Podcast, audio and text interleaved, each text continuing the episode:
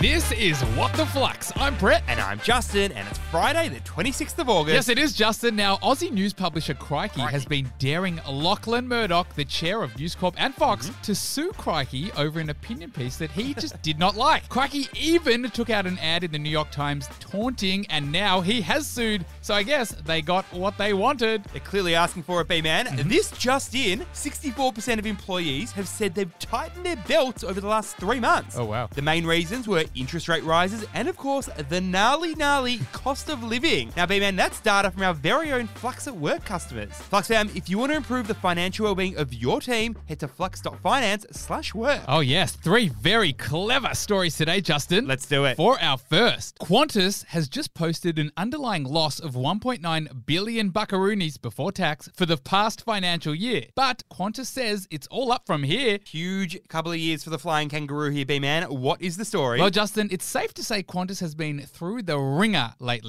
in almost every possible way. Everything from COVID shutdowns to staff shortages to a massive increase in lost baggage. Uh, not to mention the fact that the CEO, Alan Joyce, his house was literally egged by someone. but now Qantas's earnings are in, and the pain isn't quite over yet. Qantas made an underlying loss of $1.9 billion before tax in the last financial year. Meaning losses from the pandemic over the last three years were near $7 billion. But these results are actually right in line with what the investment world was expecting. And there's a little silver lining here because Qantas also announced a $400 million share buyback. Did they really? So, what is the key learning here? A share buyback is when a company decides to buy back some of its own publicly available shares. And they do it at the market price. So, B-Man, talk to me. Why would a company like Qantas, who initially sold shares, end up buying them back? well, Jazzy Boyd, there are a whole heap of reasons here, but I reckon the two big ones that apply to this situation are number one, share buybacks can be used to signal that a company is feeling mighty fine about its future. Qantas is kind of saying, look, we're getting back on track, so we can afford to invest in ourselves. And uh, back to me for number 2 Mm-hmm. it's about returning capital to shareholders. yeah, Qantas's shareholders poured in $1.4 billion to help them survive at the start of the pandemic. And it looks like the market approved of this little strategy, Justin, because Qantas shares spiked 7.6% on this news. For our second story, Nine Entertainment has announced a major profit of $315 million.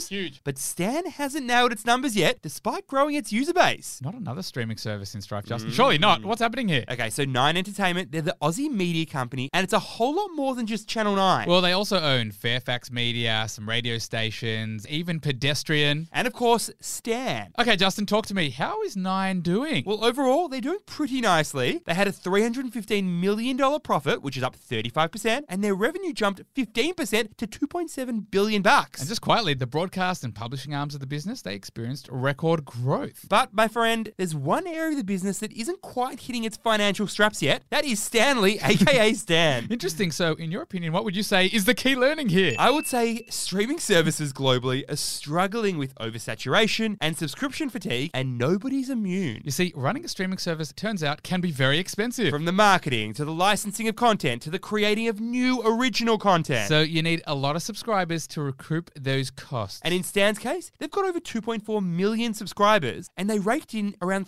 $381 million in revenue. Sounds amazing, Justin, but when you look at the actual earnings before interest, before taxes, depreciation, amortization, you've only got 28 mil left over. That's a drop in the bucket. The whole industry is being hit. So we'll be watching for even more of a streaming shakeup, which is still to come. For our third and final story, US President Joe Biden has promised to spend between 400 billion US dollars to 600 billion to cancel student debts for nearly 40 million Americans. Holy smokes, that is a lot of student debt, B man. So what is happening over there in the US? All right, some background here. 45 million Americans have more than a total of 2.3 trillion in student debts collectively. And this has more than tripled since 2005. So now the USL Presidente, Joe Biden, he's launching a program for federal student loan debt forgiveness. really rolls off the tongue. It basically means that students with debt can have up to 20,000 US dollars wipe from their debt. And while the majority of US citizens are supportive of this little move, lots of economists, they were left scratching their noggins. So Justin, what is the key learning here? When the government spends money, somebody always needs to bear the costs. While it's great to wipe the slate clean for so many students struggling with debt, this is effectively transferring the debt from graduates onto hello taxpayers. And Brett, the US knows a thing or two about debt. It already has a national debt of $30 trillion. But Jazzy Boy, it's not just about national debt here, it's also about that old called inflation. Talk me through this. Well, by pumping 400 to 600 billion into the economy, economists reckon it's going to likely lead to more spending. and more spending means it will potentially add to the current 40 year high in inflation. so it may take even more interest rate hikes to tackle this one. Would you look at that, B man? It is almost the end of this month. And I just realized I haven't checked my credit score for this month yet. Could be a few little changes in there for you, a couple of very interesting changes in there. Flux family, just remember you can check your credit score for free with the Flux app. So make sure you hit the Flux app in your phone or the link will be in the show notes. Thanks for listening, and we'll see you on Monday.